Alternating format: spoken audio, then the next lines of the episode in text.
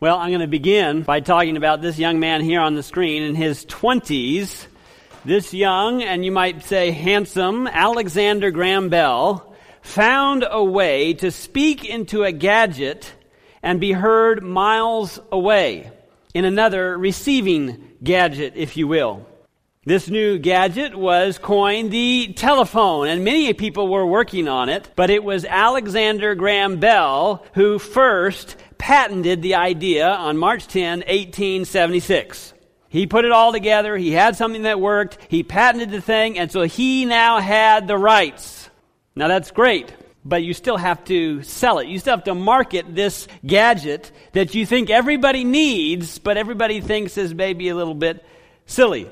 Later that year in October, the first two way, that is reciprocal conversation over a line occurred between Cambridge and Boston, just two and a half miles apart. And so it was at that point that he approached Western Union. Why Western Union? Well, Western Union was an American worldwide financial service and communications company.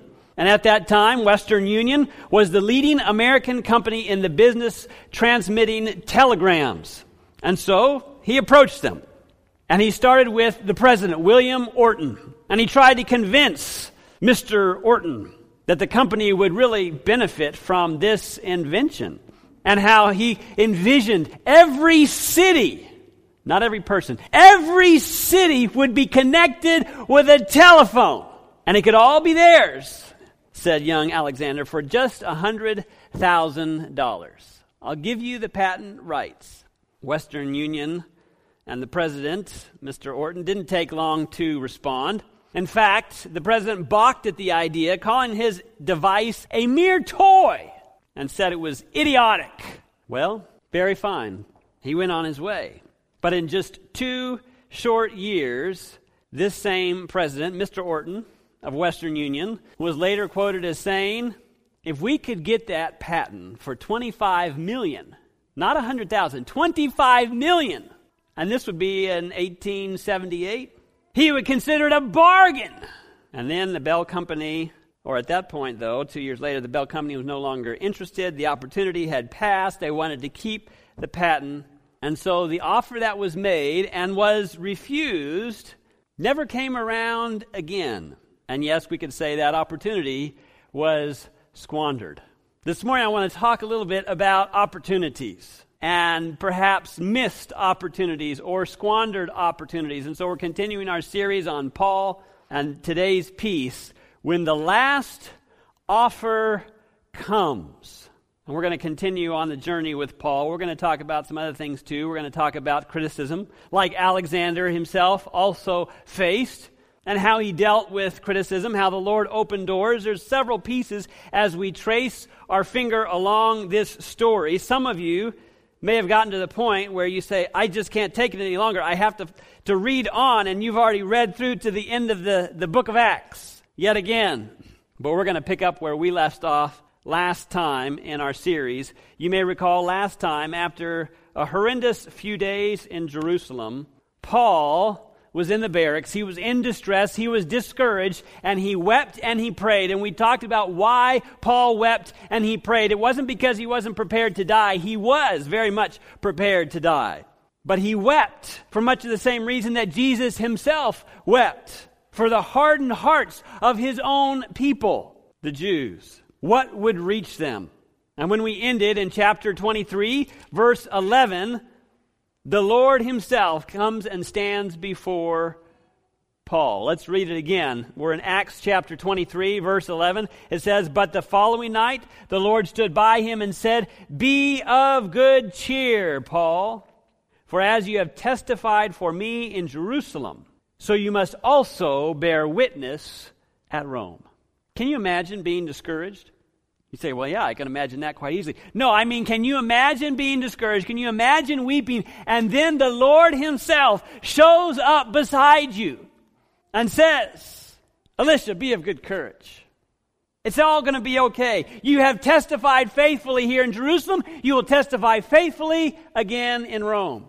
And so not only was this encouraging to Paul, but it, it gave him a real promise if you caught it. The idea is that he's not going to just wither away here in this cell in Jerusalem. No, God says, I'm not done with you yet, Paul. You still have a message to bear to Rome. Paul thought he was going to Rome. He wondered if he had messed it up. He wondered if he had not presented the gospel properly and, and hadn't uh, honored God the way he should, and if, if things had all been messed up. But no, God says, You've done faithfully, and you're going to go to Rome. I'm not done with you yet. I imagine here, in this barrack, I imagine Paul practicing what he would later write to the Philippian church. Perhaps it's his very experience that may have inspired Paul to write these things later. It's words that you know well. Philippians chapter 4, verses 5 to 7. It says, The Lord is at hand. Be anxious for nothing. But in everything, by prayer and supplication, with thanksgiving, let your requests be made known to God. And what's the result? And the peace of God, which surpasses all understanding, will guard your hearts and minds through Christ Jesus. Friends, Paul's trials are far from over, but we don't see an anxious Paul. What we see in the coming verses are a Paul that's very much at peace with his situation, who has learned to be anxious for nothing, but in everything by prayer and supplication and thanksgiving. He just places it before God. And in return, God pours out his peace. What kind of a peace? A peace that passes all understanding, that doesn't make sense. How can you go through this experience, Paul? How can you go through that experience in your life with this loved one, with this trial, with this health issue? How on earth can you have peace? It doesn't make any sense. It's beyond comprehension, it's beyond understanding. And Paul writes about it here. It's a peace from God, and it will guard your hearts and your minds through Christ Jesus. Paul's at peace.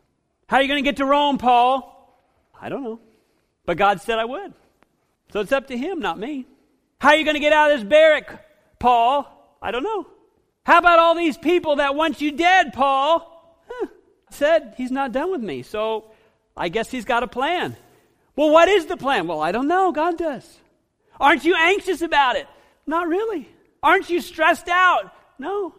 How are you able to sleep? Like a baby. I've given it over to the Lord, and He's given me a peace. So we continue on with this drama, if you will.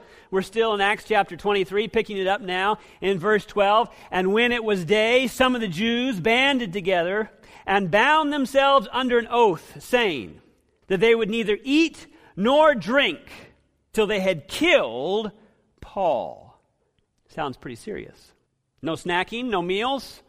Some of you are wondering even now if you could make that oath. Your stomach is starting to growl. How long is this preacher going to preach? I'm hungry now. Good news is you're on live stream. Go get you something so you're not distracted and come back. But they're not going to eat, they're not going to drink until they have killed Paul. Verse 13 Now there were more than 40 who had formed this conspiracy. And that's exactly what it is. Verse 14, they came to the chief priests and elders and said, We have bound ourselves under a great oath that we will eat nothing until we have killed Paul. Now you, therefore, together with the council, suggest to the commander that he be brought down to you tomorrow, as though you were going to make further inquiries concerning him. But we are ready. Kill him before he comes near. That's our plan. That's the conspiracy. We have it all mapped out. This is what you will do. This is what we will do. Verse 16, continuing on. So when Paul's sister's son, could just say his nephew, but that wouldn't be as easy, I suppose. Paul's sister's son heard of their ambush and went and entered the barracks and told Paul. Then Paul called one of the centurions to him and said, Take this young man to the commander, for he has something to tell him. So he took him and brought him to the commander and said, Paul, the prisoner, called me to him and asked me to bring this young man to you. He has something to say to you. Now, this is a little aside, but if they thought that Paul was some terrible, horrific uh, individual, he would not have visitors. The nephew could not come in. But apparently, the centurions know that this is an upstanding citizen. This is not somebody to be concerned with. So, yes, you're over here on house arrest, but it's kind of like Andy and Barney's prison cell. There's probably a couch in there. There's probably a bed, a nice little lamp or something. I don't know. And they're having conversation. And the nephew comes in. Hey, can I talk to him? Sure, let him in. And Barney lets him in. And so he's in there having this conversation. Hey, he needs something to share. So he goes back out. And so the commander takes this young man by the hand, verse 19, went aside and asked privately, What is it that you have to tell me? Verse 20, and he said, The Jews have agreed to ask that you bring Paul down to the council tomorrow, as though they were going to inquire more fully about him. But do not yield to them. Why? For more than 40 of them lie in wait for him, men who have bound themselves by an oath that they will neither eat nor drink till they have killed him. And now they're ready, waiting for the promise from you. Isn't that nice? That these 40 church people, zealous for the Lord, zealous in ways similar to as Paul was zealous, waiting for their chance, their opportunity, their ambush. Well, there might be some resistance. Of course, there will be. That's why there's 40 of us. We don't have a hit man, we have hit men. But we've decided, we've taken an oath no food, no drink till Paul's dead. And so then, verse 22, it says So the commander let the young man depart and commanded him, Tell no one that you have revealed these things to me. What will then conspire and take place? Continuing on, verse 23 And he called for two centurions, saying, Prepare 200 soldiers, 70 horsemen, and 200 spearmen to go to Caesarea at the third hour of the night. Now, if this isn't overkill, I don't know what is. I'm on the internet. I'm looking for pictures that will help us to try to imagine how many people are escorting Paul now from Jerusalem to Caesarea. This would be quite interesting. I find this picture. I said, well, that would not it work? I did the math. I started counting across. It's 10 across and 14 the other way. That's only 140 people. It's not going to work. There were 200 soldiers. So I had to start editing. This is a, a, very sophisticated, for those of you that are in school for, you know, what do they call it when they, they doctor images and all that kind of thing? Photoshop, thank you. This is a, a, lesson in Photoshop. It's very technical. You take the picture and then you copy and then you paste. And then you copy and you paste and you copy and you paste, you copy, you paste, and you hide one of them behind the others and you draw it all out. And so that arm going all the way across might, you know, throw you off. But just roll with me here. This is going to be 200 on top. This is 200 along the bottom. And they're going to escort Paul. Are we done? Hardly. There were 70 horsemen. I found some Roman horsemen. Good for me. Count. How many are there? One, two, three, four, five, six. That's not going to work. Don't worry. I have a minor in Photoshop. Here we go. Boom! There's your 70 horsemen. Is that a little bit of overkill? So, follow me closely. I got a little carried away. Here we have Paul. Can you see him? There you go. Shake your hand, Paul. You didn't see that, did you? There's Paul. And now we're going to bring in the horsemen. Boom, we're going to bring in the 200 soldiers. Boom, the 200 spearsmen. And then some more horsemen in the back. That's Paul being escorted. And you say, how is God going to get him there? And God says, don't worry. I have a thousand ways to answer your prayer, which, with which you know how much? Nothing. And so I say, you know, I, um, Barney Fife, I don't know if it's Barney Fife anymore. It's this Roman centurion. He says, hey, you have an escort, buddy. I imagine people on the side, well, it'd be nighttime, I suppose, but somebody's out there kicking up rocks, maybe some shepherds out there in the fields, and all of a sudden, here comes this enormous entourage. Have you done the math yet? 472 bodyguards, 200 soldiers, 200 spearmen, 70 horsemen, two centurions, 472. There's bad news in all this. Somebody's not going to be eating or drinking for a very long time. Despite the odds stacked against him, Paul was never removed from God's protective hand, and neither are you. Perhaps someone here this morning is feeling alone, mistreated, misunderstood, abandoned. Remember this account and know that God is at work in your situation too. He's working behind the scenes. His plan will prevail. Like Paul, seek not to be anxious, by, about anything, but by prayer and petition, make your requests known to God and allow the peace of Christ to guard your hearts and minds. Don't focus on what might happen. Instead, focus on what God has promised. I think of Psalm 46, the first three verses. God is our refuge and strength, a very present help in trouble. Therefore, we will not fear. Even though the earth be removed, though the mountains be carried in the midst of the sea, though its waters roar and be troubled, though the mountains shake with its swelling. As a friend of mine says, maybe he's a friend of yours too, look up and relax. It's all coming down. Notice this verse does not say God takes away all trouble. No. But that He is our refuge and strength, a very present help when in trouble.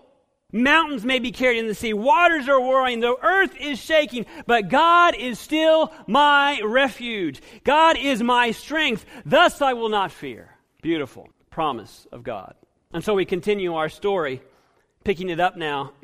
says verse 24 here, and well, we back up 200 soldiers, 70 horsemen, 200 spearmen to go to Caesarea at the third hour of the night, verse 24, and provide mounts to set Paul on and bring him safely to Felix, the governor. He wrote a letter in the following manner, says in verse 25, to Claudius Lysias, not to Claudius, it's from Claudius Lysias, excuse me, to the most excellent governor Felix. Greetings. And notice what he writes, verse 27. This man, referring to Paul, was seized by the Jews and was about to be killed by them. Coming with the troops, I rescued him, having learned that he was a Roman. And when I wanted to know the reason they accused him, I brought him before their council. I found out that he was accused concerning questions of their law, but had nothing charged against him deserving of death or chains. Underline that part. And when it was told to me the Jews lay in wait for the man, I sent him immediately to you. And I also commanded his accusers to state before you the charges against him. Farewell. Verse 31 Then the soldiers, as they were commanded, took Paul and brought him by night to Antipatris Antipatris, excuse me. The next day they left the horsemen to go back on with him and return to the barracks. And when they came to Caesarea and had delivered the letter to the governor, they also presented Paul to him. And when the governor had read it, he asked what province he was from. And when he understood that he was from Cilicia, he said, I will hear you when your accusers also have come. And he commanded him to be kept in Herod's praetorium. Caesarea we were able to go there to this city. This city housed the residence of the governor or procurator. And Caesarea was the headquarters of the Roman garrison in Palestine. And so Pilate lived here in Caesarea. He just happened to be in town during the, the trial of Jesus, but this was his home. In fact, there's inscriptions that you can read from that name him, Pontius Pilate, in stone there. I should have taken a picture of it, but we were in a bit of a hurry the day we were there. But now, this Felix, who he's delivered to. Who is Felix? Well, Felix is none other than Pontius Pilate's successor. And where is he? Well, he's at home at Caesarea. This is what they think it may have looked like. I realize those pictures were kind of small, but this one here would be the harbor. That was all manufactured. This here shows how they built their own harbor. And then there was a lighthouse here on the end, and they would come in and they might come here. And right here, where it says, see, this was the temple of Augustus. And this is another picture of that. And so boats could dock. It was very impressive. Everything was very la ti da, if you will. Right here is the hippodrome where they'd have huge, I mean, this is long. We walked this. I'll show you a few more pictures of it, where they'd have these long chariot races and all kinds of gladiator type events. Then here you have. Uh, what is this? The, the amphitheater is up here, which means it's perfectly enclosed. This is the theater. I have pictures of that too. Uh, and you can see all of that print on here. So this is where the palace would have been. Here's the hippodrome. Here's the theater. And over here would have been where the, the I don't know, the harbor would have been and the temple and so on. And then back here along this long beach, I think you can even see the, the aqueducts. We'll, we'll mention that here in a minute. Here's a picture of the theater that's built over 2,000 years ago.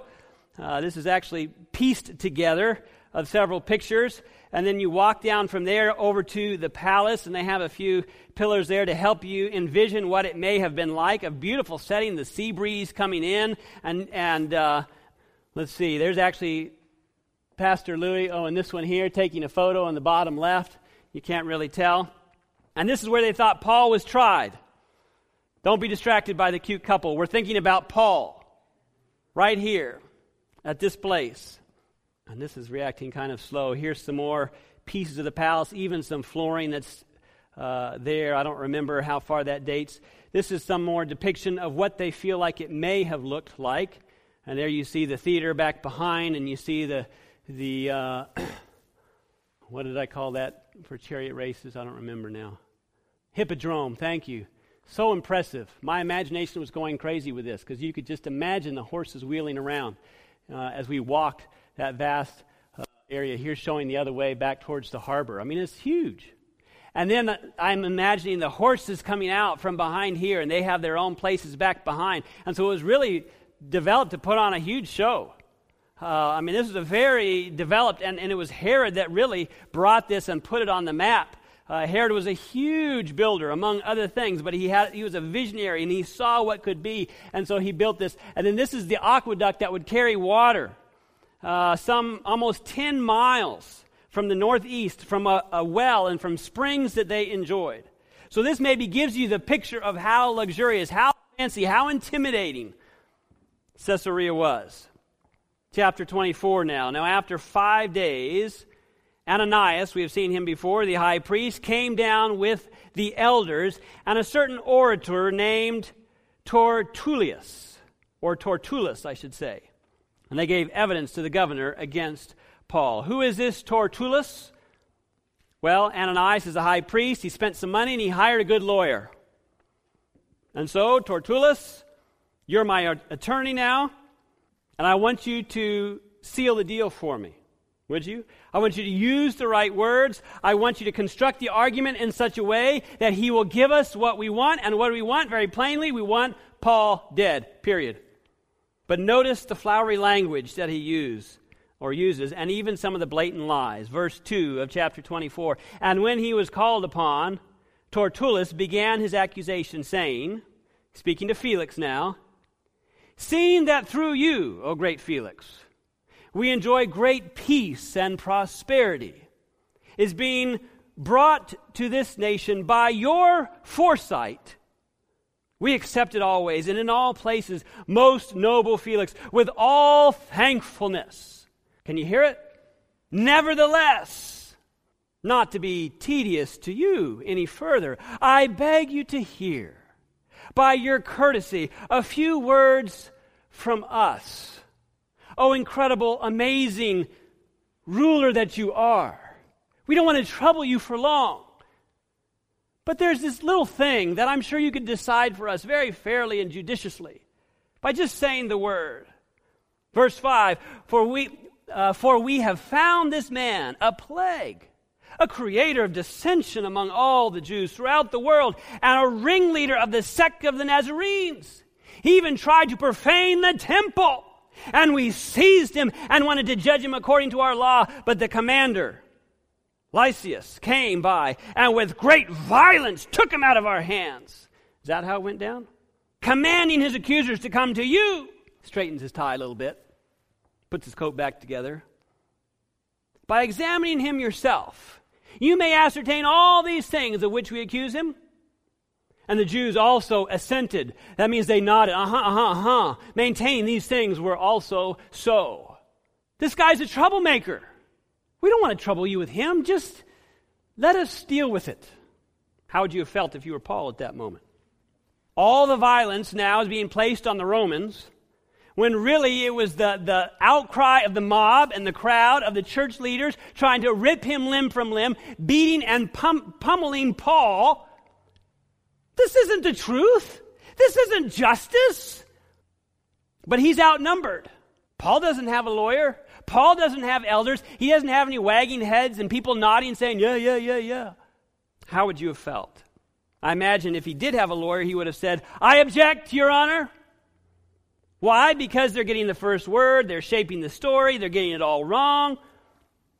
They're blatantly lying about what happened, but notice how cool and calm Paul is. Why? Because he's anxious for nothing. He has the peace of God which passes all understanding. But don't make that th- make don't assume falsely that that makes him weak because he's not weak. Verse 10 Then Paul, after the governor had nodded to him to speak, answered, Inasmuch as I know that you have been for many years a judge of this nation, I do the more cheerfully answer for myself. Cheerfully? Yep. Paul is answering cheerfully. Here, but Paul does something that we can learn from. I'm actually going to list off seven things we can learn from, seven principles when responding to criticism. Anybody like criticism? I mean, there can be some good criticism. They call it constructive criticism. Everybody thinks that's what they're doing. 99% of the time, that's not what they're doing. They're tearing you down. But seven principles when responding to criticism. The first one refuse to get caught up in the emotion of the charges.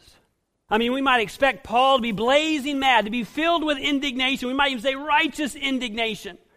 But Paul practices solid emotional intelligence. He stays calm under fire. He refuses to let his emotions take the lead. You see, when we lower ourselves to the ever changing emotions, ours, those of our accusers, Oftentimes, our anger is unleashed. Straight thinking goes by the wayside. We have irrational responses, impulsive words. It doesn't go well for us. I imagine Paul practiced some deep thinking. Just because somebody says it doesn't mean that you're in it, it doesn't mean that it's true.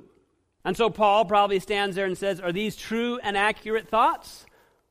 Are these true and accurate words? I don't believe they are. Let me answer cheerfully. He doesn't get caught up in the emotions of the charge. Continuing, verse uh, 10, he says, Cheerfully answer myself, verse 11, because you may ascertain that it is no more than 12 days since I went up to Jerusalem to worship.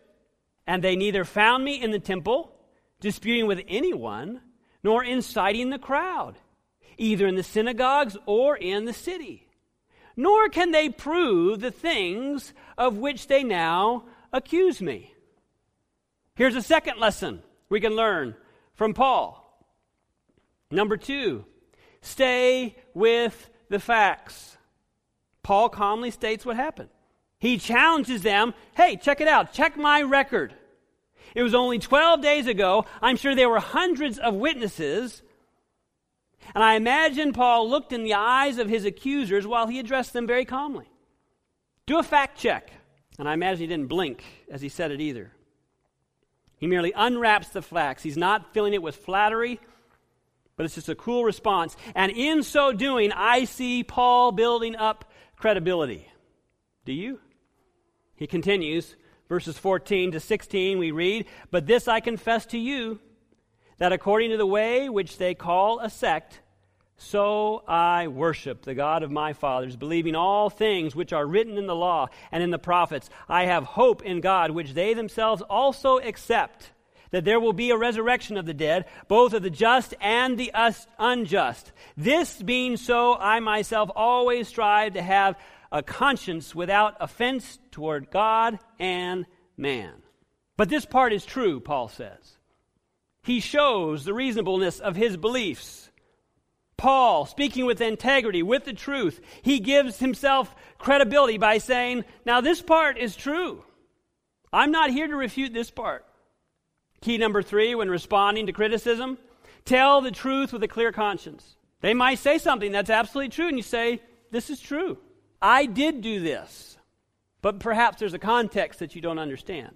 So allow them, you know, say what Paul says. This much is true. I confess this to you. This part is accurate. And then continuing on, verse 17.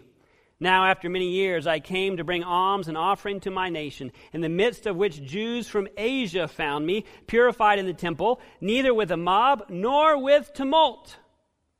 Verse 19, they ought to have been here before you to object if they had anything against me. Ooh, good point, Paul. Here, Paul puts his finger on the crucial nerve of the whole thing. Who can argue with his point? He's basically saying, Where are my first hand accusers? Where are the ones that were part of this thing, that, that brought this about in the first place? None of them are here. You all are trying to represent them, but it's second, third, fourth hand information. Where are my accusers? They should be here. Hmm. They weren't expecting all of this, and they are perhaps becoming embarrassed by it all, knowing good and well that it's the Jews from Asia that need to show up, not this Tertullus and the high priest. No, they're both being undermined at this moment as the facts are presented. Key number four identify the original source of the accusations. Interestingly, when it comes to criticism, the deepest wounds are typically inflicted by the second and third hand sources. Your job, go to the source. Don't get caught up in the emotion of the charges. Stay with the facts, tell the truth, and go to the original source. Have you talked to this person? They're the ones that had the original gripe. I spoke to them. We got it worked out. That's not how they feel, or whatever it might be.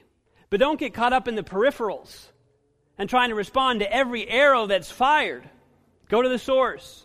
Continuing our story, picking it up in verse 20. Or else let those who are here themselves say, if they found any wrongdoing in me while I stood before the council, unless it is for this one statement which I cried out, standing among them concerning the resurrection of the dead, I am being judged by you this day. Paul wanted them to name as wrong. State it plainly for all to hear. But you notice that the account we have here in Scripture says that they don't respond.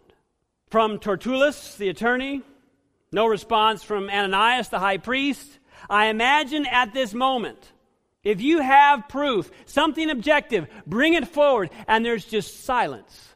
It's quiet. It's another phrase I like let silence do the heavy lifting. You presented the facts, you haven't been emotional, you've gone to the source of the issue, and now it's just quiet. They know that they have gone out on this limb and now they have nothing to stand on. And so, what does Felix do? Verse 22. But when Felix heard these things, having more accurate knowledge of the way, he adjourned the proceedings and said, When Lysias, the commander, comes down, I will make a decision on your case. So he commanded the centurion to keep Paul and to let him have liberty, and told him not to forbid any of his friends to provide for or visit him. He just dismisses it all. We've heard enough. We're done here. Everybody go home. Take Paul away. Everything they thought they had built on Paul goes away. Acts the Apostles 4:22 says this, Felix knew no higher motive than self-interest and he was controlled by love of praise and desire for promotion. Fear of offending the Jews held him back from doing full justice to a man whom he knew to be what? Innocent. He knew Paul was innocent.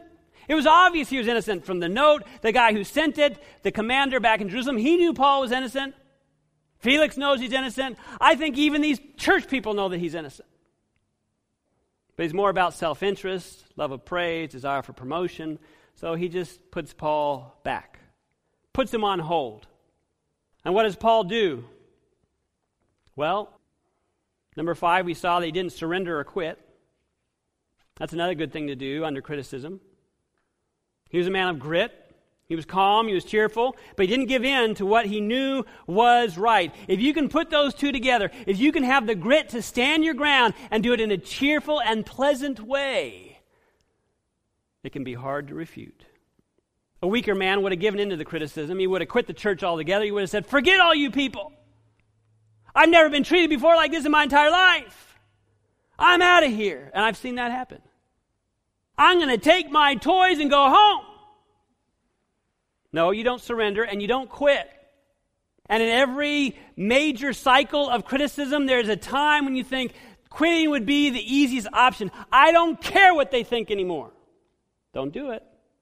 You hang in there for the right, in calmness, without anxiety, laying it all before the Lord, with a clear conscience, telling the truth. And like Paul, you don't give up. You don't walk away. You don't quit. I need to put two more up here. Don't become impatient and bitter. We'll find that he'll sit here for another two years before any kind of change happens. But does Paul become impatient or bitter? Nope.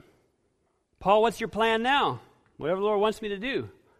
Right now, I'm in quarantine in Caesarea. It's kind of a nice climate. The breeze is blowing. They put me in a pretty comfortable place. I have visitors that can come and go as they like. This is a time I can get some things done. Some scholars even think that maybe he wrote some of his later works and to churches and communicated and back and forth right here during this time. He could have been bitter. He could have become impatient. He could have said, Is this it? No, but he learned all that. He'd been in quarantine before. This is not a big deal. If this is where God wants me to be, this is where I'll be. I'll do what he wants me to do at this time with the resources that I have around me. And then lastly, here, he stood firm on the promises of God. God said, I'm going to go to Rome. I don't know how it's going to happen, but man, that entourage. Did you see that? That sure was something else. I never would have expected that. I wish I would have had my cell phone to take a selfie to send back to mom because she never would have believed. I don't know how I'm going to get to Rome, but God's going to work it out. I don't know when, but He's going to work it out. I'm at peace. And there's lessons for us there today as well. Because he knew a heavenly Father that keeps his word, and he rested in God's faithfulness. Because God's all powerful. For God has promised us deliverance, hasn't he? I mean, we too, he's promised eternal life. He's promised, we know from his word that he gets the last word. And so we can trust and stand firm on the promises of God. The real question is will you stand and will you accept the promises of God or will you push them away? And that's the last piece I want to look at this morning. I know we're already past time, but I'm sorry. You have the remote. You can click it off if you want to. You say, that's good enough. I'm full. That's fine. We're in Exodus chapter 24, verse 24. And after some days, when Felix came with his wife, Drusilla, who was Jewish, he sent for Paul and heard him concerning the faith in Christ. I imagine there was some pillow talk. What did you do today? Oh, I tried this guy. What was his name? Uh, Paul. Paul? Like the Paul? I guess. What do you know about Paul? Oh, there's been a lot going on about Paul. Have you not read the, the Inquirer and all these other papers every time I stand in line? And She probably didn't stand in line at a grocery store. But it's all the buzz everywhere about Paul. He's here? Yeah, he's here. I talked to him today. How was he? Was he this flaming lunatic? No, he was very calm, well natured, seemed to tell the truth from the letter I got. It all matched out. Well, can we have a private hearing with him? Sure, if you want. You want me to arrange it? Well, yeah. You want to hear what he has to say? You think he has something to say? Well, I think he might. Let's at least hear him out. He's here. We have nothing else to do. I'm getting tired of going to the beach anyway. The hippodrome is, is locked down because of Corona. I don't know what it is. Let's have Paul come in. Okay. So he sets it up. He sends for Paul and he heard him concerning what? The faith in Christ. Is this an opportunity? It's a big opportunity. And so Paul I'm sure, is very prayerfully considering what should I say? What should I share? And it goes on. It says, Now he reasoned about righteousness, about self control, and the judgment to come. Boy, he didn't hold back. He didn't give a soft message, did he? The faith in Christ, righteousness, self control, and the judgment to come. And it says, Felix was afraid and answered, Go away for now. When I have a convenient, convenient time, I will call for you. And then it says, Meanwhile, he also hoped that money would be given him by Paul, that he might release him. Therefore, he sent for him more often and conversed with him. But Spirit prophecy tells us he didn't converse about faith things after this. He only conversed about money. He was desperate for some more income. I don't know why he needed more, but that's where his mind was. But in this encounter with God, with faith in Christ, with righteousness, with self control, the judgment to come, it says Felix was afraid. Look at this quote. Acts the Apostles 422 and in 423 they were willing and even eager to listen to these new truths talking about Felix and his wife. Paul regarded this as a God given opportunity, and faithfully he improved it. He knew that he stood in the presence of one who had the power to put him to death or to set him free. Yet he didn't address Felix and Drusilla with praise or flattery. He knew that his words would be to them a savor of life or of death. And forgetting all selfish considerations, he sought to arouse them to a sense of their peril. That's a true friend, by the way. Maybe the only one Felix and his wife had. He's given it to them politely and kindly, but don't misunderstand, he's being very direct. He wants them to be aroused, to sense their peril. So violent and cruel had been the course of Felix that few had ever before dared even to intimate to him that his character and conduct were not faultless. But Paul had no fear of man. He plainly declared his faith in Christ and the reasons for that faith. And it gives us an outline, if you will, of what he shared faith in Jesus Christ, righteousness, self control, and the judgment to come. So, what might have Paul said? I imagine Paul said a lot of the things he said all throughout the New Testament. I imagine he said this from Ephesians 2 8 and 9 For by grace, Felix, you have been saved through faith, and not of yourselves. It's the gift of God, not of works, lest anyone should boast. You don't earn it, you can't earn it. You don't deserve it, nobody deserves it. It's a gift, Felix. Maybe he shared this one too, Romans 3, verse 10, also from the pen of Paul. There is none righteous, no, not one. We're all sinners. We all share the same fate. Without Christ, we are hopelessly and utterly lost. Maybe he shared this one, Romans 6:23, for the wages of sin is death. Felix is starting to squirm a little bit. He knows what he's done. He doesn't even tell him that it's sin. He knows that it was wrong. We can't save ourselves, but there's more. John 3:16, maybe he shared these words, For God so loved the world, Jesus said, that he gave his only begotten Son, that whoever believes in him should not perish. There's no reason for anybody to perish, but they should have everlasting life. And so he's showing here that the wages of sin is death, but we serve a merciful God. Maybe 2 Peter 2 9, the Lord knows how to deliver the godly out of temptations and to reserve the unjust under punishment for the day of judgment. There it is. A judgment day is coming. God has to be judged just. He can't just make our sins just poof, disappear. Somebody has to pay the price, Felix. Who's that going to be? Are you going to pay it? Or do you want somebody else? John 1 1, in the beginning was the Word, and the Word was with God, and the Word was God, and the Word became flesh and dwelt among us. Why would Jesus come? This God man individual. Hebrews 2:17 For this reason Paul writes he had to be made like them fully human in every way in order that he might become a merciful and faithful, or we could say just, high priest in service to God, that he might make atonement for the sins of the people. Who's going to die, Felix? Jesus is going to die. Jesus already died for your sins. They don't have to be credited to you. You can be released from your past. You can have eternal life. Maybe he shared 1 John 1 9, or the ideas of which I should say. If we confess our sins, He is faithful and just to forgive us our sins and to cleanse us from all unrighteousness. Maybe at some point, Paul interjects, I hope he did, his own testimony. Let me tell you how unrighteous I was. Let me tell you what was on my record. And it's not because I'm faithful, it's because He's faithful and He is just and He forgives. It's laid on Him. He was the atonement for my sin, and it can be yours too. 2 Corinthians 5:21. God made him who had no sin to be sin for us, so that in him we might become the righteousness of God. Stay there, Paul. What is this talking about? He became sin for you, and he also wants to impart his character to you. Really? Can he do that? Absolutely, he can do that. He wants to do that. Maybe he shared John 1, verse 12, something along these lines. Yet to all who did receive him, to those who believe in his name, he gave the right to become children of God. Do you want to be his son, Felix? Do you want to be his daughter, Mrs. Felix? How do you do it? By faith, by believing in his name. 1 John 5, 12 to 14. He who has the Son has life. He who does not have the Son does not have life. Pretty straightforward, isn't it? These things I've written to you who believe in the name of the Son of God, that you may know that you have eternal life.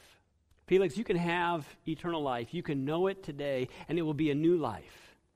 You will be forgiven. You will be a new creation. You will be a son and a daughter of God. He did it for me, and He can do it for you. This also was something Paul wrote. Therefore, if anyone is in Christ, he's a new creation. Old things have passed away. Behold, all things have become what? New. Not fixed, not refurbished. They're new in Christ. Maybe he related how good it felt to be redeemed, how good he slept being forgiven, how life became more fulfilling with a purpose. Says he talked about self control as well. Maybe Galatians 5 22 and 23 came to Paul's mind, but the fruit of the Spirit is love, joy, peace, long suffering, kindness, goodness, faithfulness, gentleness, self control. Against the, such there is no law. This is the fruit of the Spirit. This isn't the fruit of you, it's not the fruit of me. It's the fruit of the Spirit. As we invite Him in, He does the work in us if we're willing. But sadly, the verse says Felix was afraid. In fact, we get the, the hint in spirit prophecy that Paul was interrupted. It says in verse 25 Felix was afraid and answered, Go away for now. When I have a convenient time, I'll call for you. Felix? Big Felix? Governor Felix? Afraid? Afraid of what?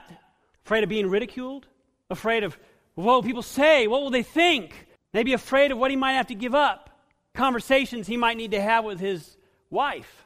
What was Felix afraid of? It doesn't tell us, but many of you can relate exactly to what Felix was afraid of because you too have been confronted by the gospel, even just this morning perhaps, and someone watching this is afraid, and you're afraid of all the same things.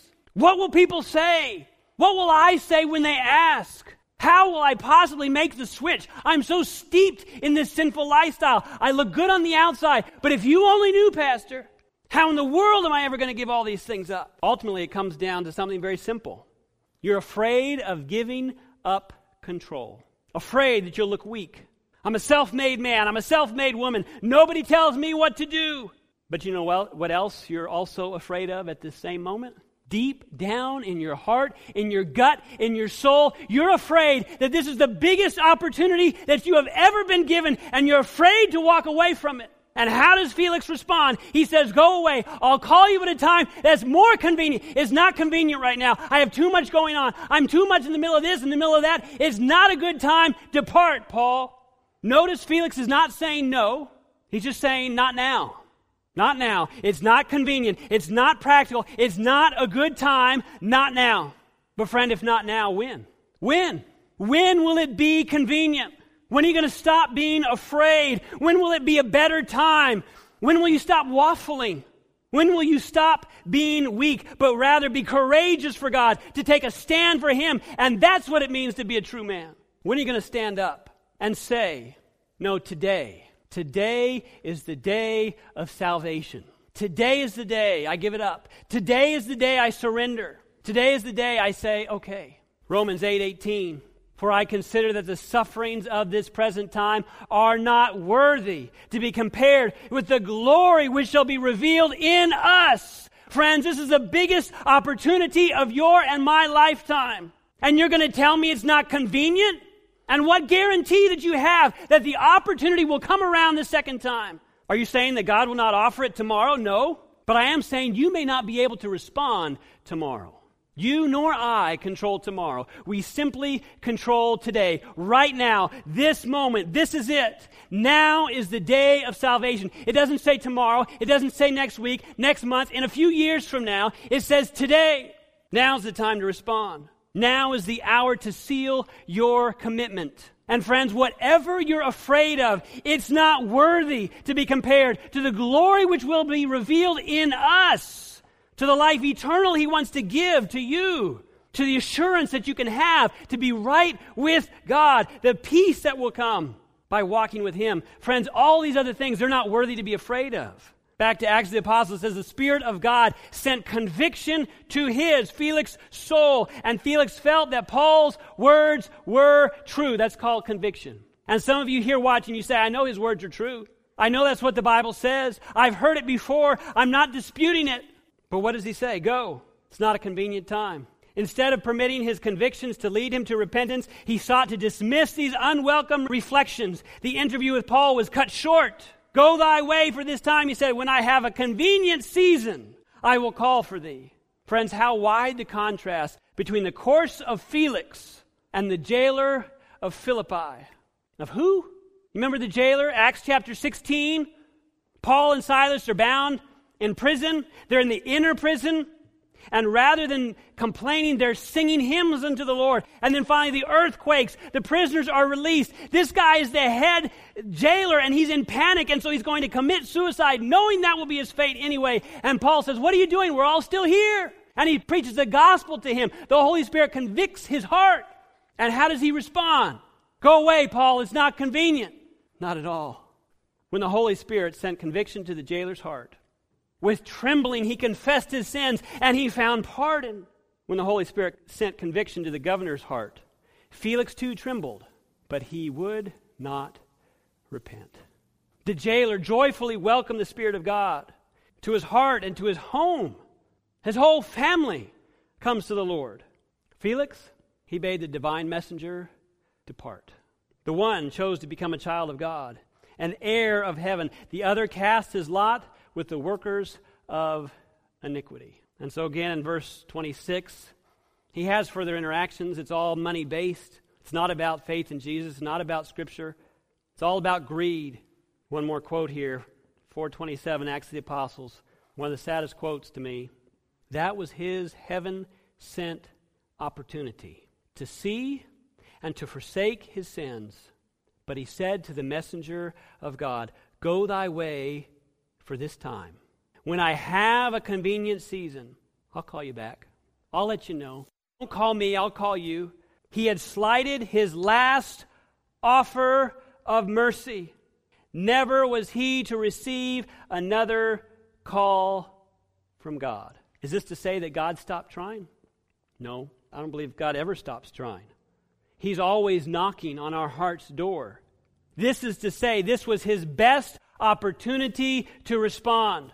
This is when his heart was most convicted, and he rejected that conviction and he pushed it away. He never said no, he just said, Not now. Maybe later, but all too often, later never comes. And I believe somebody here is watching this, whether it's on a live stream, whether it's later on, whether it's years from now. You're watching this. God has led you to this particular sermon, this particular series, whatever it is, and He's convicting your heart. And He's saying, now is the day. Today is the day for salvation. Today is the day to make a decision. Which is it going to be for you? Suze Orman is an American financial advisor. She's an author. She has her own podcast that she hosts and different things. For 13 years, she had a show on CNBC that was all about finances. And a few years ago, she admitted her biggest financial mistake. She said, in 1997, there was a little company I'd never heard of before. I bought stock because I liked the name Amazon. I bought $5,000 worth of this stock. I kept it for a few years, but it didn't do much for me. Nothing was really happening with it. I shouldn't say that entirely. I did make some money off of it, but I didn't think anything big was going to happen with it, so I sold it. As of this year, Amazon is ranked by Fortune 500 as the number two company in the world. And you say, what's number one? Well, Walmart. Well, Walmart, if I were you, I'd be a little nervous because Amazon's coming.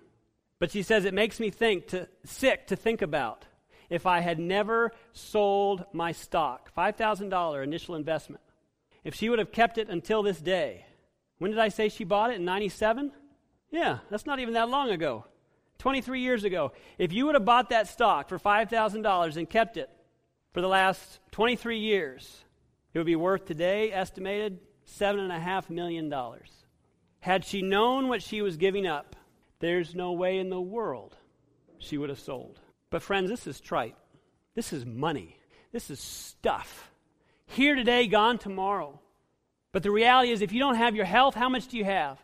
You don't have anything. But we serve somebody who promises us not money, not stuff, not things, not a life of ease. He promises us eternal life. Jesus is asking for our heart today. And while we think we still have tomorrow and the next day and the day after that, the reality is we may not. I could tell you stories of when I preached, and that following week, something ha- happens tragically to an individual in my church, and they're gone. And I find myself reflectively thinking, that was the last sermon that they heard on Sabbath of their whole life. That was the last altar call that I had opportunity to make for that individual. They didn't know they were going to church. They were putting on their clothes just like before. Wear, did I wear this last week? No. Okay, I can wear it again this week. Let's do my hair, blah, blah, blah. Go to church. That was it. Like that, it all changed. And the reality is, the final day of reckoning will come when many will see what they gave up. And if they only knew what they were giving up, they never would have sold out. And so, when is my last opportunity to choose? You might ask. I don't know. And neither do you. And that's why it's so important that the greatest opportunity of all time to live for eternity with our Lord and Savior Jesus Christ, the only one who truly loves us, the idea of passing that by I'm not going to say no, just not now. Friends, truly, today is the day. Don't wait. Perhaps now's the perfect time. Pastor going to make, I know if you were here in person, you'd say, the pastor's going to make a call. Oh no, I'm starting to sweat. Oh no, what's he going to have us to do? What am I going to have to do? What are people going to think if I go forward? Forget all that nonsense for today. You're at home, you're in your comfort zone. But I'm going to pray after we sing our closing hymn. And in that prayer, if you want to make a decision, Pray in that prayer, Lord, it's me. It's me. I want to make the decision right now. It's me. And then there's something else you have to do. You have to call me, you have to text me, you have to email me. Well, I don't like you, Pastor Wright. That's fine. Call a different pastor. Text a different pastor. Pastor Ferguson's still in town. Pastor Baltet's down the road. You know him too. Pastor Brian is here. Call somebody, call an elder, and say, I made a decision, and now I need to follow through on that decision. I need to be baptized. I need to be rebaptized. Whatever it is that the Lord is placing on your heart, whatever the Holy Spirit is telling you to do, verbalize it to somebody and act on that decision. We're going to sing now. Closing hymn is 294. There's power in the blood. And friends, let me submit to you before we sing it there is still power in the blood. The question is would you be free from your burden and sin? There's power in the blood power in the blood? Would you be free from your passion and pride? Good news, there's still power in the blood of Jesus Christ. Would you do service for Jesus, your King? And you might say, how?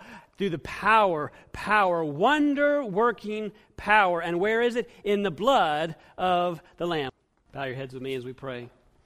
Dear Heavenly Father, I believe that through the power of the Holy Spirit, you have spoken to hearts this morning. You've convicted individuals of what you would need them to do, what's standing in the way. And Lord, they're fearful. They're fearful of what this will mean, what this will look like, how they'll move forward. But Lord, you're not going to abandon them at any step in this process but that you will continue to guide them through. Lord, you long to give them peace and assurance, as in humility. They plead for forgiveness for their sins. With tears, as they thank you for your atoning sacrifice. And in desperation, they plead for an outpouring of Holy Spirit on their behalf that they might live for you with the fruits of the Spirit. They're not sure what the future looks like and how this is going to work, but they know in whom they have believed, and they have made a choice, and today is the day of their salvation. Lord, I praise you for their decision. I pray that you will lead them to who to reach out to. And I pray that this will be the beginning of an incredible journey with you, is our prayer in Jesus' name. Amen. This media was brought to you by Audioverse, a website dedicated to spreading God's Word through free sermon audio and much more. If you would like to know more about Audioverse, or if you would like to listen to more sermons, please visit www.audioverse.org.